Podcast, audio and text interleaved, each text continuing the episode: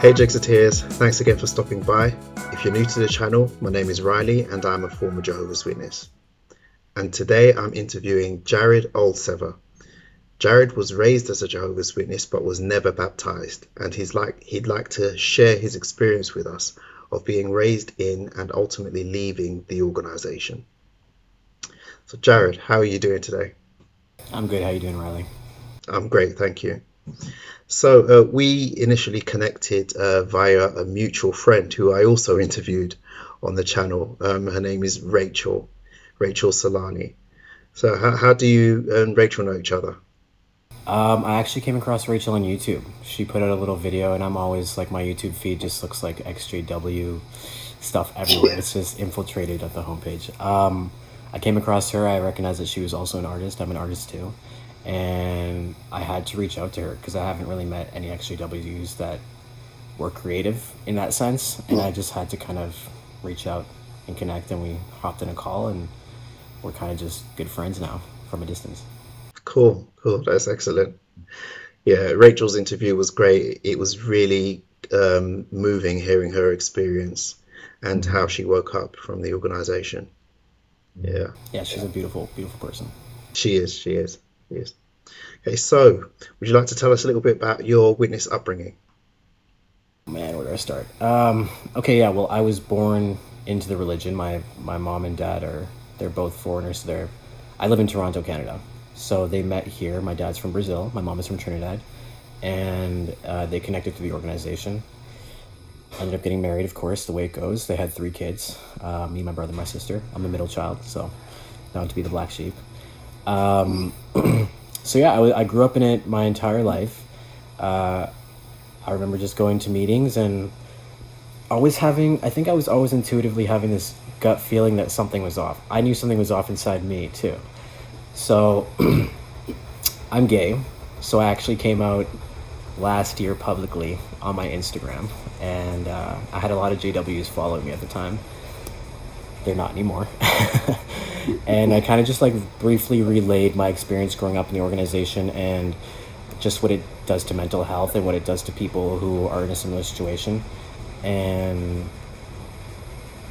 what kind of triggered that was, I don't know how to backtrack this because the story might just go all over the place, but what triggered me to make that video was my parents kind of dismissing the fact that I was gay, not wanting anybody to know. And I was living in the Cayman Islands for a couple years, and I moved back to Toronto, and everybody was asking me where I was. And I found this out through a mutual person who's not a witness, but it's my, my parents' mechanic. Their son told me that my parents were telling people that I came back and decided to just cut everybody off, which was not the case because that's not my personality. I'm not, I'm not this asshole. Um, so I had to set the record straight, you know, they already kind of shunned me when I came out to them. So I wasn't gonna let that story of me just dismissing everybody. They they they don't want to tell people I'm gay. They're embarrassed. So I had to make that little video. Um, yeah, I, I always kind of knew growing up. I had questions, a lot of questions about, you know, uh, biblical prophecies and just like the Book of Genesis. And I thought it was really strange the way, you know, God was treating humans. Uh, this is gonna come across really negatively, but I really don't care. Um, you know, I always looked at God as having us as a vanity project. He's created all these human beings to kind of worship him and, you know, praise him. And if we did anything wrong or slipped up, we'd be punished severely. And I didn't like that idea. I didn't really like this idea of this being that was called loving, treating us so negatively. And yeah. I had a lot of questions surrounding that, and I was always dismissed. My questions were dismissed because it was always apostate questions, things like that. So I, I bit my tongue after a while, and there was also a lot of things that I did as a kid that were a little bit flamboyant because, you know, you're just a kid trying to express yourself, trying to figure out life. So I was taught out of a lot of behavior. I was, if I had had any hand gestures that were a little bit off, my mom would be like, don't do that, only girls do that, or uh, you know, things I would say. Um, so I kind of had to check myself every time I talked or every time I acted out. Um, And even going to like witness gatherings, I was just very like antisocial. I didn't know, I didn't know how to talk to these people. Um, but you know, I continued to go. I went in service. I did all the damn things you should do except getting baptized. Um, mm-hmm. I remember at fourteen years old, all my colleagues, all my friends in the organization, they were all getting baptized. Everybody was doing that, and it was a lot of pressure. But I knew inside, I'm like, I can't do this. I couldn't do it. And even growing up as an artist, I don't really think it's easy to express yourself as any type of creative. You can't even express yourself as a human being in it. So trying to just, yeah. like, be a painter or whatever creative outlet you had, you can only go so far before exactly. you hit a wall. And then, you know, there's always these eyes on you, this scrutiny, this, everything's under a microscope. So I remember painting something with a woman. It was like a detective scene. It was just, I love movies. I love uh, comics. So I just really kind of drew a lot of inspiration from that. But I remember painting this like detective scene where there's this woman just smoking a cigarette in this like black and white kind of scenario. And they didn't understand why she had a cigarette in her mouth. It was like the worst thing in the world. And they didn't, you know, all they could think about was that. It wasn't about a story that I created. It was nothing deep. It was very surface level for them. And mm-hmm. I, that's what I always found the organization to be, like super surface level. No one wanted to get deep. No one wanted to talk about issues that, you know, I really wanted to know about. So it was difficult. Mm, I can imagine. Um, you said that every time you spoke, you had to check yourself. And that sounds exhausting. How, how did that affect you mentally and emotionally? I mean, it's repression, right? All you're doing is constantly trying to make sure you don't say the wrong thing or do the wrong thing. And, you know, I knew I was gay. Um, my idea was I was going to do everything right to please everybody around me. So in my head, you know, I thought I could just like pop Viagra and for the rest of my life and just uh, have a wife and kids and do the whole white picket fence thing the way the organization pictures it out to be. Um, but yeah, it, it's difficult, especially as a child, just trying to like make sure you don't say or do the wrong thing because you're literally holding back your entire personality. And, you know, I think a lot of people, a lot of kids in that organization, I remember going to witness parties all the time and seeing these kids get wasted, just like even doing a little blow, like, you know, it's sometimes at these parties, these witness kids, right? Because they're just like aching to, wow. to get out of their skin. They're just like really just, it, it's hard because they see things that are happening on the outside and they're told everything is horrible and evil and they, they just want to experience it, you know? So I understand that level and that need to want to go and see what's out there and finally understanding that it's not bad. There's some bad stuff, but that's in everything, you know? So they demonize, they love using that word too, but they demonize the world. Um, yeah. And it's just not the case, you know? You can go in so many different routes. And if they don't prepare you for a world you enter, there's going to be a lot of problems for you. You know, you're not prepared to enter this world that they judge and they make you think is evil. So how can you how can you navigate it? Mm-hmm, mm-hmm. I, I, actually, you can't. you know, you, yeah. you have to learn, and I've, I've, that's something that I've experienced myself. It's something that a lot of ex-witnesses experience once they, they do leave the organisation and they get into the world. They they haven't got a clue. Mm-hmm. Haven't got a clue what the, the thing is with with the classic stereotype of, of cults. They live they physically live separately from the rest of the world. They isolate themselves in a physical way. Jehovah's Witnesses don't do that. So you grow up being around the world and around worldly people, just enough for you to think you understand what the world is about. But then when you get out into it, you realize that you know absolutely nothing. And that's a real challenge. Absolutely. Um, I was kind of smart in some senses. I wasn't the smartest, but uh, I was always kind of developing friends outside of the organization just because I was that weird kid. You know, I couldn't make any friends. Yeah. I was socially awkward. And, you know, you're so closed off in this bubble that there's not a lot of variety to choose from. So I really did start making friends at school, more creative types, more people that I thought I could vibe with, and I did. And I was always just kind of developing that secretly. But it's funny because every single person in school I made friends with, my parents would somehow find out about them and go to their house on the weekend and preach to their their families.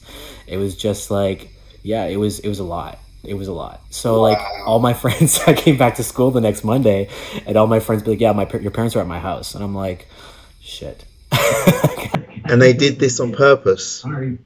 Yeah, of course. They wanted to make sure that I was, if I wasn't going to talk to kids in the hall, then I would you know, at least they could at least try to persuade people to coming to meetings, so I could develop friends that way.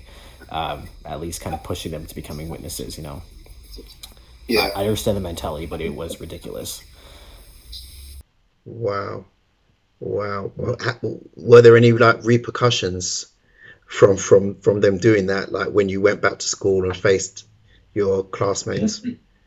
Just like teasing, like the regular teasing. No one really gave a shit. Like that's when I start to understand about worldly people is they really just like they don't treat you. They don't. People judge you, sure, but they don't judge you the way witnesses judge you under this guise. It's not. It, it was just very like, okay, well, that was weird, but you know, you move on. And yeah, I, I love that. I love that people were more understanding. Mm-hmm, mm-hmm. Yeah, that's that's good. I'll tell you about a really funny experience actually before I entered high school. Um, I actually asked to be homeschooled because I was so nervous to go to high school, but my parents were. I'm glad they pushed me to go to public school. And I grew up around, um, I don't know if you guys got it in the U K, but uh, B E T, it's like Black Entertainment Channel. Yep, we used, yeah, on cable, yeah. Yeah, so I grew up around a lot of that influence. I grew up like, I loved, I idolized all like that entertainment. And, you know, I also grew up around a lot of diversity in my neighborhood. So I wanted to like get this haircut. And at the time it was just, I don't know why it was so rebellious, but I was like fourteen years old. And everybody, even kids in the hall, they had like these pointy sideburns. Like you had to line up the fade and the pointy sideburns. And I didn't have facial hair at the time, so I was just like trying to like emit this cool haircut. And I was just entering uh, the first year of high school. And so I remember I went on my own and I got this haircut and I came back home and then my parents were just like fuming at me. They're like, you look like a kid off the street. They like made me feel like shit. And I was like, what? Like, no, this looks sick. Like I have like a really cool haircut. I can't wait to start school tomorrow. And that night, I remember going to sleep and then waking up to my dad, like wet razoring off my fucking sideburns. And I was just, I woke up crying and screaming. It was like so traumatizing. I was like, what the fuck? Like, you just ruined my whole haircut. You ruined my whole vibe. But like stuff, like they did a lot of extreme weird things like that. And it was just like, I don't think they understand the, um, the capacity of how traumatic that could have been to a kid. And I remember, I didn't really remember that for a long time until I had a therapy session. I'm like, oh yeah, they did that. That was weird. And my therapist is like, yeah, that's not normal actually. So it was, it was a bit strange, but you know, stuff like that was very common in my household. Wow. Wow. Mm-hmm. And how old were you roughly at, at, at this time? I, I was about fourteen, fifteen years old. So it's like grade nine in Canada is like first year of high school. Right. Right. And um, did you, did you receive any pressure from your parents to get baptized? Yeah, it was like the pressure, like, so I also, when I was nine years old, I was diagnosed with arthritis and ankylosing spondylitis followed. So I had a lot of like, I was a very sick kid at the same time.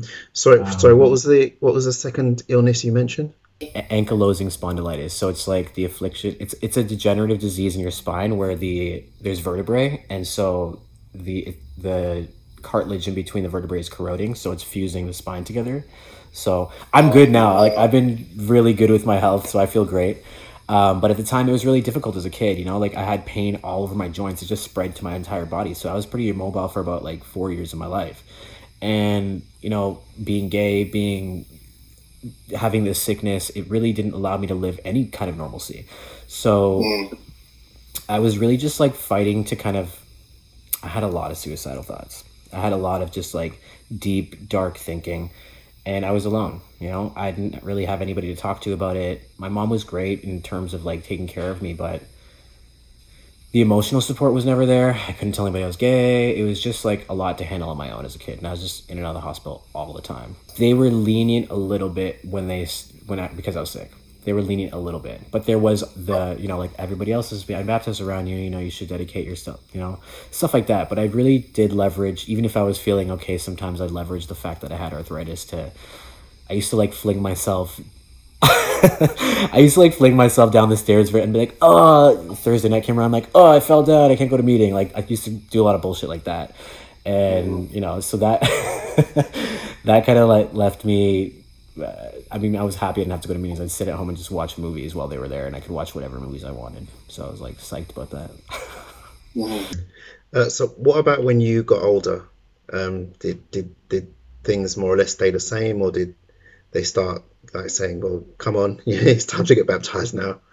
Well, they started seeing that I wasn't really present mentally in the meetings, and I did start kind of missing more and more. And, you know, they would always invite me, be like, are you feeling okay today? Did you want to go to a meeting? And I'm like, uh, no. And I did go every now and then, but like I stayed, like sometimes I remember just going and sitting in the hall and hearing something really triggering, like about homosexuality or people that in the world. And, you know, if you're, if you're gay, you're going to die. And like, that would like stab me in the heart, hearing the brother on the platform say that. And I would literally just, it was like a half an hour walk home for a kid in the nighttime. So I was just like, I'd walk home and cry, or I'd go sit in the car and cry. And like, that was the end of the meeting. Every meeting I almost like was in tears. And people, I remember my parents be like, yeah, people were asking for you. Why didn't you stay back and associate? I'm like, how the fuck can I associate with these people if they just would never understand, you know? Yeah. Um, and yeah, it, it just got harder as I got older in terms of just like my mental health. I just was not okay. I turned to a lot of substances. Um, I abused a lot of things. I partied a lot. And it was just like all to kind of steer my my head away from what I was going through internally. I was like a people pleaser. I made sure everybody mm. around me was, are you good? Are you good? Are you good? But I never really checked in on here. Yeah. But um, yeah, it was, even with my worldly friends at the time, it was, I, I felt like I still couldn't tell them. I felt like everybody was against me anyway, because that was just the mentality I was raised with. So it was hard to come out to anybody. Wow. Wow. So when did you start to feel that um, it wasn't actually the truth?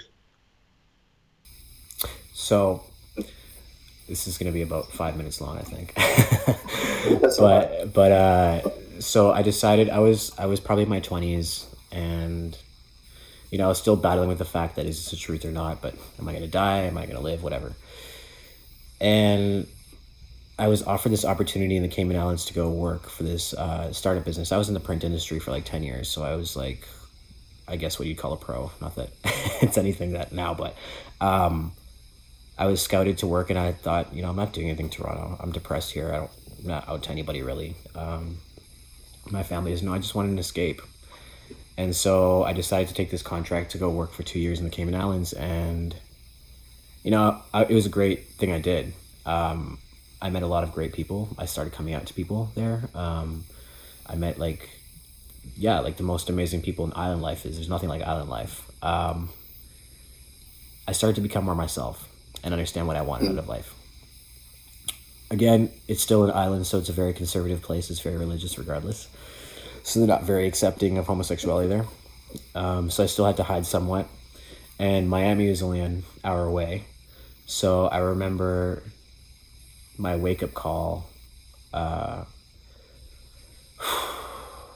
I someone from Miami came to visit the Cayman Islands, and I met them through a dating app, and we met up, and then they were leaving, and then they said, if you ever want to come to Miami, um, you have a place to stay. And I was like, cool, that sounds awesome. Like, I'm actually going to go next week because it's my birthday. It's my thirtieth birthday, actually. So this is actually fast-forwarded quite a bit. Um, And I ended up going there, and it was a really weird weekend. It turned into like, firstly, I went and I waited outside this person's place for like three hours. And then they finally came out and were unapologetic about it. And then I started to notice weird things. I went upstairs into their place, and there was no furniture. There was like a hole punched in the wall. It was just a really strange scenario. And I realized after a couple days that they were a meth addict. And on my thirtieth birthday, I had this massive panic attack because I was in this place where I didn't know anybody. This person was really strange, and I was lonely on the island. So I was just very naive to like relationships and just understanding the dynamics. And I would have just like taken anything at that point. Um, and I remember, yeah, that panic attack I had just took over me, and I went to the window, and he was like in a, I think he was a seventh floor, and I tried to jump out the window, and it was just a, I think it was just it came down to a matter of not telling my parents, being in this foreign place, and just like not being out and open about who I was, and it just all came crashing down. And just battling with this Jehovah's Witness thing, and just like trying to understand myself. And he stopped me, he grabbed me before I jumped out. And then he's like, I know it'll calm you down. And then he offered me a little meth. And, you know, at my frame of mind, I took it. And that was probably the worst night in my life because it was like extreme paranoia. Um, I got a text from my mom, like in the middle of the night, stating how much she loves me and she can't wait to see me because I was coming home the next month for the Christmas break. Um, and it just, everything hit me. And then it took me like five days to come down from that. I was like an emotional wreck. I went back to Cayman and um, I decided to myself, I'm like, you know, when I go back for Christmas, I have to come out to them. I have to tell them everything. And I was still kind of on the fence of believing this whole truth. But when I came back, I came up to my brother first because him and I are growing up, we're like best friends. And he was great in the beginning. And then I came up to my sister, and her and I have always had like this tumultuous relationship growing up. And she was like crying for two days, making about herself as usual. Sorry if you see this. Um, and then my mom was like, why is she crying? Why is she so upset? I'm like, mm. And then I came up to them the last day I was leaving back for the Cayman Islands. And the first thing they did was they brought the Bible out and they're like, we can fix you. And and then I was at my point, my head up like, I, I don't need to be fixed. There's nothing wrong with me. You know, I'm just, I'm telling you guys this because this is what I've been dealing with. I told them about the meth. I told them about everything. I told them about the suicide attempts. I told them about how many suicidal thoughts I've been having. And the only thing they could look at is, oh, you're gay. We can fix you. So it said to me in my head at the time, better off dead than gay. Um, that's how I read it. And maybe it's not their intention, but it really, it cut me, you know? And I was glad that was the last night I was staying with them because I was so happy to escape back to the Cayman Islands. Yeah, after that, I just, I started doing some research, you know, after that treatment. It took me a few months to kind of process it, but I was like, why do they treat people like this? And then I started looking into their policies and saw that they were implemented not even from the beginning of the religion. Like that shunning policy is just, you know, that was later on. And it didn't even make any sense. That was man-made. It's not scriptural. And, you know, I started watching a lot of Lloyd Evans, which is where I found you as well. Um, and it just opened my eye to, eyes to all this, all this stuff that I had no idea about, like all the child abuse, all the, all, everything, everything going on in it. And it started to kind of fuel this activism mode in me, in my art. I started being able to understand what I wanted to create. I was always creating, but I didn't know what I was doing. I had this like the, the skill set, but I didn't know what to do with that. I was just doing things as a chore. And now I found like, I feel like a purpose in terms of what I was creating. And I started making uh, stuff that was a little bit uh, controversial, but it, it, it says, vol- I think it says volumes. And after I made that video, I, of course I was nervous to post it, but after I saw the outcome of the, the D Ms that I was getting, and even some ex-witnesses that I reconnected with, I heard their stories because rumors were spread about them. And I was a kid at the time, had no idea. And now I know their real story. It's like, they, they lie about these people. They lie about these people when they leave the organization to make them look like they're bad. And yeah. The reality is these are good people. And they do everything they can to protect the name of this fucking organization. And it's disgusting. So, yeah, I think maybe last year was when I realized, whoa, this is not, this is a man-made organization. If there is a God, which I think I'm a bit atheist these days, this is not where he sits. He does not have a presence in this organization at all. And waking up and finding out all these things about the organization, how did that make you feel emotionally? Were you angry, relieved? And just walk, walk us through how it impacted on you. Oh my God, it was anger. It was so much anger. Like, I didn't know what to do with this. I was bottling up all this anger, and I was like, I'm going to take this organization down by myself. I fuck, like, fuck this organization. Like, I was just in this mode to be like, I want to destroy this. I want to take my family out of it. I want to rip all my, like, my old friends out of this. But the reality is you can't do that. And I think the best way I I kind of expressed that anger was through my artwork, and it was through just talking to people like my worldly friends and then getting a therapist and just kind of discussing it that way.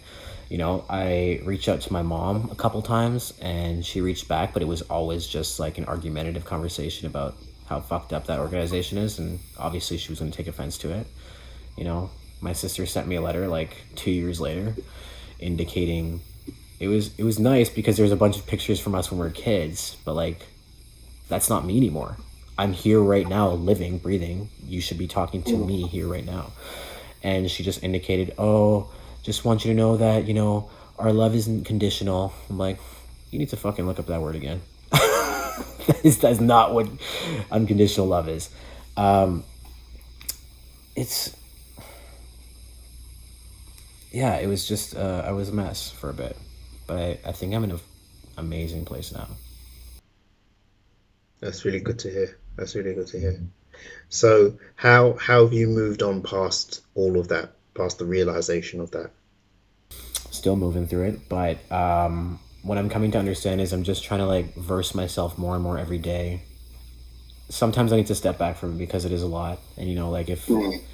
I think what I've been doing is trying to like take it down with my art in terms of, like I created, I think the, the best way to convey religion to people is sometimes through symbolism that they kind of understand more. So I, I did like um, a rosary with two hands praying, but it was like the cross because people understand that it's Christianity, Catholicism. And instead of at the ends of the heads, I put penises. And what it was was a take on the pedophilia happening. I don't know if we could use that word on YouTube. Child abuse. Right. in their in their religion. And um, yeah, I started putting like deeper meanings and messages into pieces of art and li- blatantly saying it's a cult. And, you know, that's a triggering word for Jehovah's Witnesses. They hate that word cult. So after I did that, like, I mean, it's distanced me more and more from my family. And it's definitely put a bigger wedge in between us because, you know, I'm an apostate now.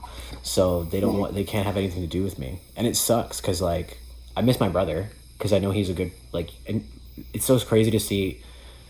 My brother and my sister were very progressive thinkers. They were never, they were kind of like back and forth with the religion for a bit. And I think as soon as I came out, I don't know what, I don't, I'm not putting all the, all the effort on me here, but it's like they banded together and they're like, oh, we got to be strong because, you know, we, he's out and we have to be strong together in this. Now we know this is the truth kind of thing, maybe in their heads. The thing is, I don't have communication with them, so I don't know what's going on in their heads, but this is kind of what I'm, I'm getting from it. Um, and yeah, I still love them. It's just, it's, it's unfortunate. And it's, I, what I understand more so now is, you know, you and I were both in that. We know what it's like to have our brains held in this jar, you know, yeah. kind of hostage. So I know that they think what they're doing is out of love. Yeah. And they don't see it any other way. So I can't really, it's hard now for me to be angry at them, even though sometimes things will trigger me.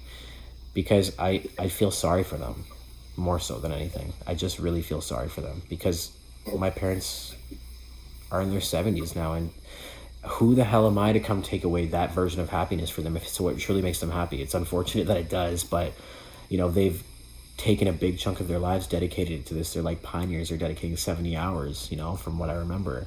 And stripping that, I can only imagine if they were to find out that this is not the truth, how devastating that would be at that point in their lives.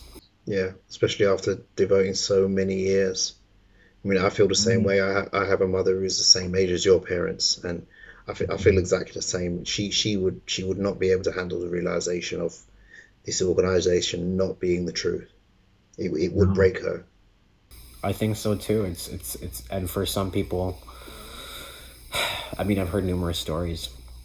Some people don't want to carry on after they realize what they were in was a lie, you know. And I, I know my brother and sisters, there's probably hope there. I think, I don't know, but for my parents, you know, I, I think, and this is horrible to say, but I don't fantasize about this in a good way, but I do think about them passing away and having to attend one of these services. And I know what goes on in those funerals, those memorials, yeah. You know, if they don't care about the people, they use that opportunity to to speak about how they can convert you into the organization. That's yeah. disgusting. That is like, yeah. that's my biggest nightmare, having to turn up to one of those and just experience that. I Like I said, I don't want to fantasize about that, but I just know that they're older, and that's probably going to be the case. It's a realistic thing to think, you know, given their age. I mean, I'm in exactly the same position, and I do think about it from time to time as well. You know, I, totally, I completely understand. Yeah. yeah. So when was the last time you spoke to any of your family? Actually, um, my mom did call me.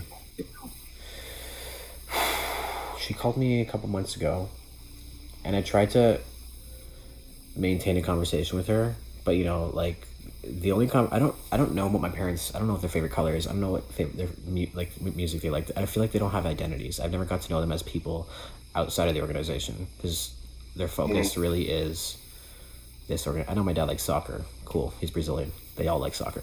Um, I don't.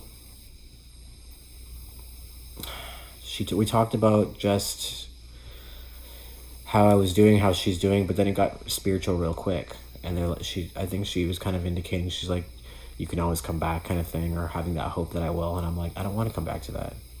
And then I started relaying. I'm like, did you look at, I told her to look up the Royal Commission. I told her to look up certain things, um, just out of the heat of the moment. But the reality is, uh, she tried to, I'm like, do you know where the funds for that organization are going?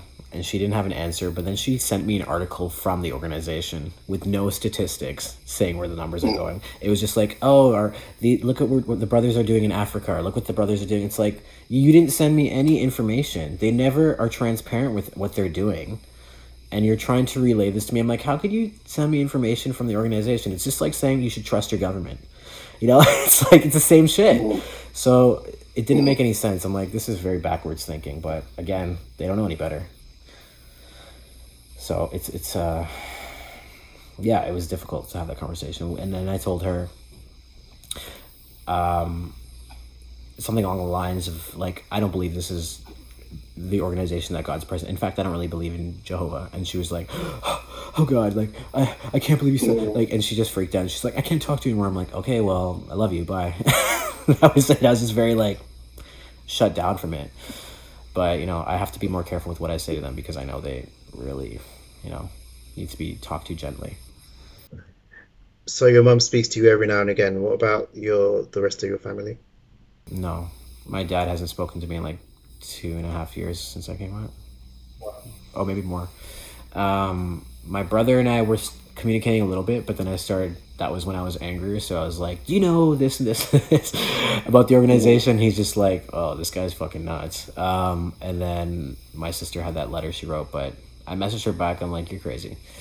And then she obviously didn't respond to that well. So I haven't heard from her. But yeah, my mom tries. I understand she's trying, but like sometimes I just can't deal with this whole, we can fix you, you can come back. I can't deal with it. Mm. Mm. So I don't know what else to talk to about them, uh, with them about. So it's just interesting. Um, yeah. It's interesting you said that you you, you feel like they, they don't have personalities.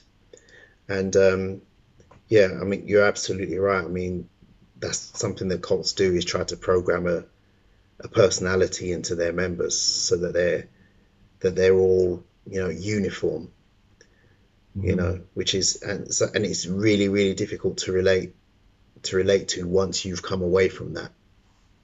Yeah. It's it's it's really interesting too, the terminology. You think about like Cult one oh one is language. Like they they yeah. created their own language, you know, and like put on a new personality or the truth. Like terminology like this, that's, and they used to say a lot, repetition for emphasis, like duh. Yeah. Like that shit is all Cult one oh one. Like if you have this terminology yeah. and you create this own language, you think you're like you think you're an intellectual of sorts and you think you're above people. But the reality is you're creating new definitions for words that already exist.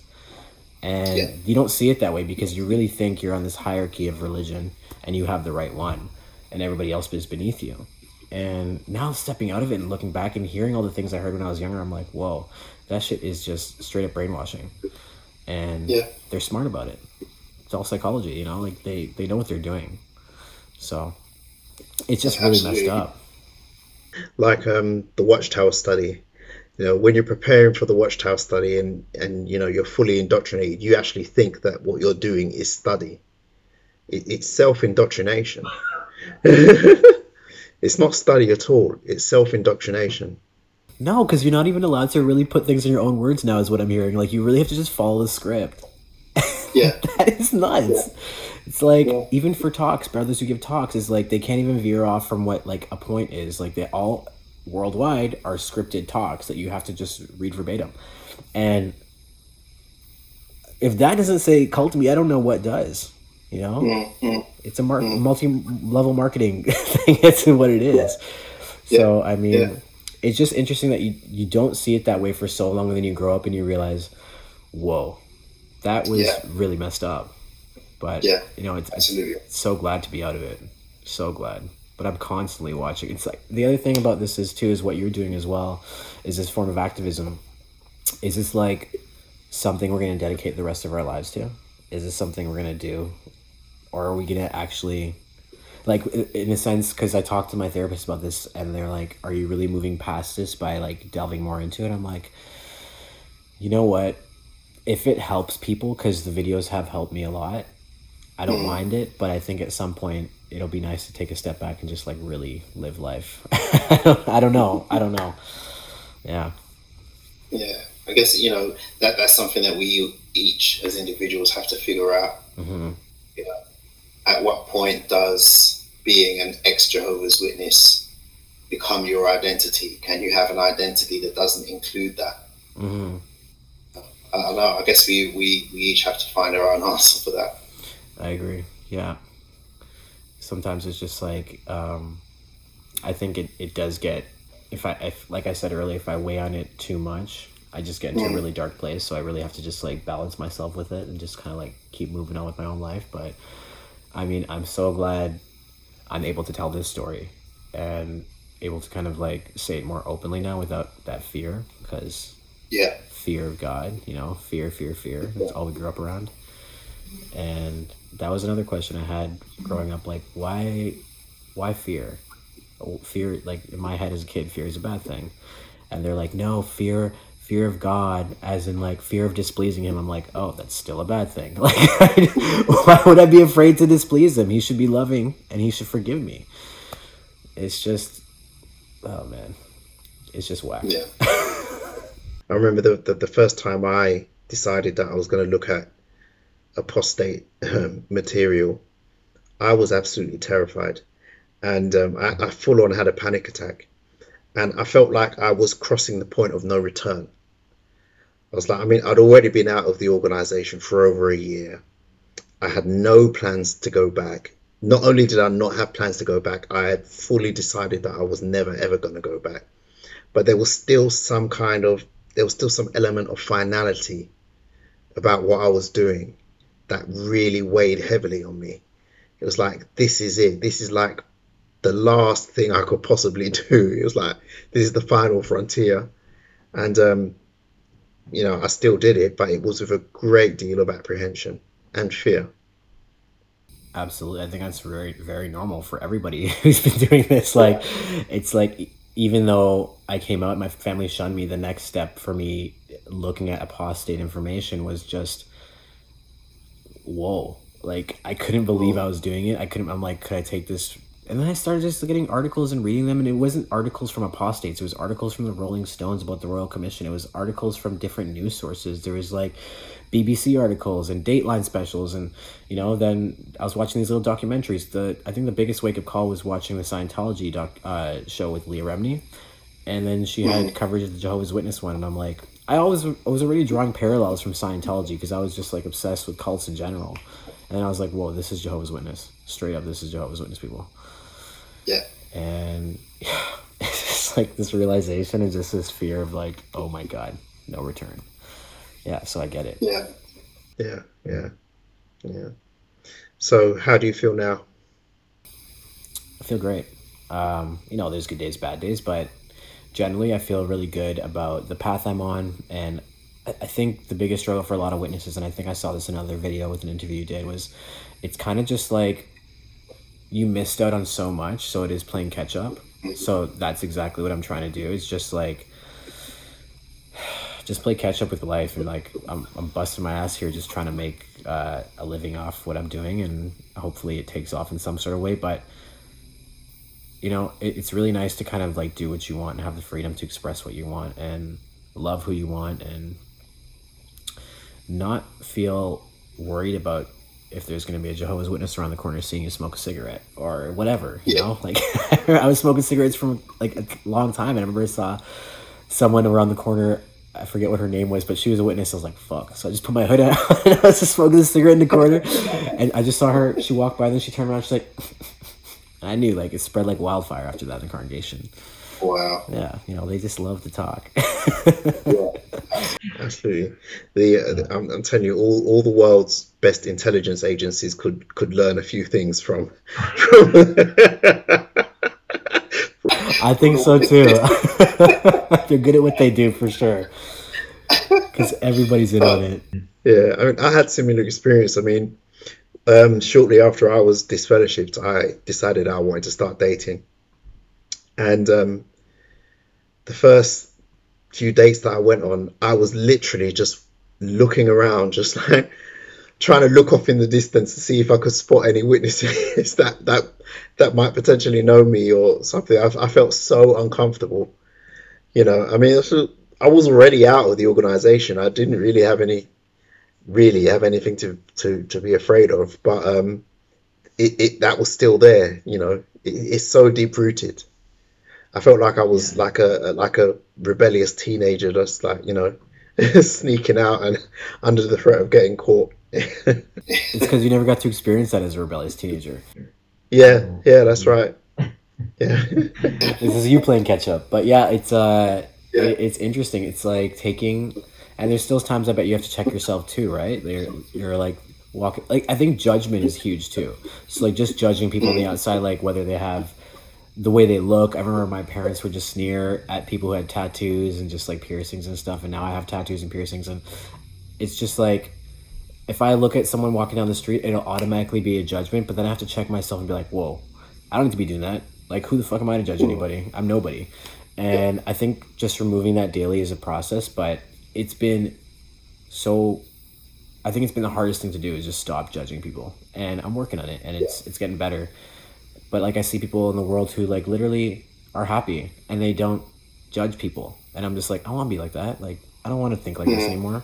Like, it, it's just this arrogance they have in that organization. It's, and then they talk yeah. shit about themselves too. They gossip amongst themselves about each other. It's like, you can't win. Either way, you're yeah. going to be judging. So, yeah. Yeah. I mean, that, that, that's been one of my challenges as well. You know, um, having to dispense with preconceived ideas and attitudes and prejudices mm-hmm. that just are either impractical for the real world or unacceptable. Mm-hmm. You know, and it's, it's it's not an easy process. No, it's, it's not. Not an easy process at all. No, but it's. Uh, I appreciate. I I can't say I don't appreciate growing up in that, because it's put me on this mode where, you know, I, I feel like I have more of a purpose now. I don't know what I would have been like before, but um, I'm not saying I'm thankful to have grown up as a Jehovah's Witness, but I am appreciative of certain aspects, you know, that made me the character I am today. So, I don't know. I don't know what else to say here. It's I, I'm just uh, happy to be where I am right now, and I'm happy to see so many other ex-witnesses coming out and sharing their stories, and uh, yeah. it's really it's really inspiring, because you know you're not alone. I think that's a great thing about social media now, and you know, YouTube in general. Just seeing so many new people every every fucking day. Yeah, it's cool. It's really cool. Yeah. What you said earlier about your feed, um, just full of X J W stories, and mine, mine is pretty much the same. Yeah, yeah. I, th- I think anybody who's doing this right now, their feeds look very similar to ours. Uh, yeah. But yeah, I mean, that's how I met Rachel, and. I mean, she fascinated me, and we hopped on a few calls. We were supposed to do a video together, but we never got around to it, so we might do that soon. But um, I actually watched her newest video she posted, and she dropped my name in it, but I loved what she did. Like, she was talking about the art she was creating, and just, like, I'm not sure if this was what it was, but it was, like, one of the the guy she was dating, she was creating a portrait of him, but it was like a secret mm-hmm. lover. So it was just, mm-hmm. it was really nicely done, and it's such a nice story. And um, it, it's nice to meet, like, I've been meeting so many more. I think when you put that energy out there too, you're you're coming clean about who you are, you start getting that right back. So that was, yeah. you know, that was the reason her and I connected. And then so many people that I've connected with recently as well is just, we're just being honest. And that's the people you want in your life. Fuck, like, fuck people who don't want to be there. Sometimes on my stories, like on Instagram, I just check to see who's looking at it. And sometimes there's ex-witnesses in there, you know, who don't follow mm-hmm. me anymore. I'm like, why are you still spying on me? Leave me alone. Yeah. Yeah. Why are you still up in here? Like yesterday I was looking, I was like, what, what are you, what are you doing here? Um, but you know, they're checking in. They always want to check in, or maybe they're curious. Maybe they're P M O, whatever. Um, yeah. They're just, they're, they're curious. There's something that's triggered in a lot of them. I know that, especially with the exposure of what's happening now through the internet, you know, don't Google Jehovah's Witness. Why not? That's, that's the first red flag right there. Right, why not? It's literally the first thing that pop up is like a sect or a cult. It's like, yeah, why would you call it that? Hmm. Yeah. Uh, you know, if you hold up the truth, it should be the truth. It should, any scru- any scrutiny should just be like dismissed as just, you know, oh, that's falsehood, but yeah, they don't want you to know. Absolutely. Absolutely. But it's been an absolute pleasure speaking with you. Thank you so much for sharing your story, and I'm I'm honoured that you you know wanted to share your story through my channel. So thank you very much. Thank you, and thank you viewers for watching. I hope you enjoyed our conversation, and I'm sure you'll join me in wishing Jared the very best of success in moving on with his life. Please proceed to the Jexit in an orderly fashion, and I'll see you in the next one. Thank you so much for watching to the very end of the video. If you haven't already done so, please like, leave a comment, and subscribe to the channel. If you like my work and want to help me continue doing it, please support me on Patreon at patreon.com forward slash Jexit underscore 2020. And with that, I'd like to sincerely thank these very special patrons who make these videos possible.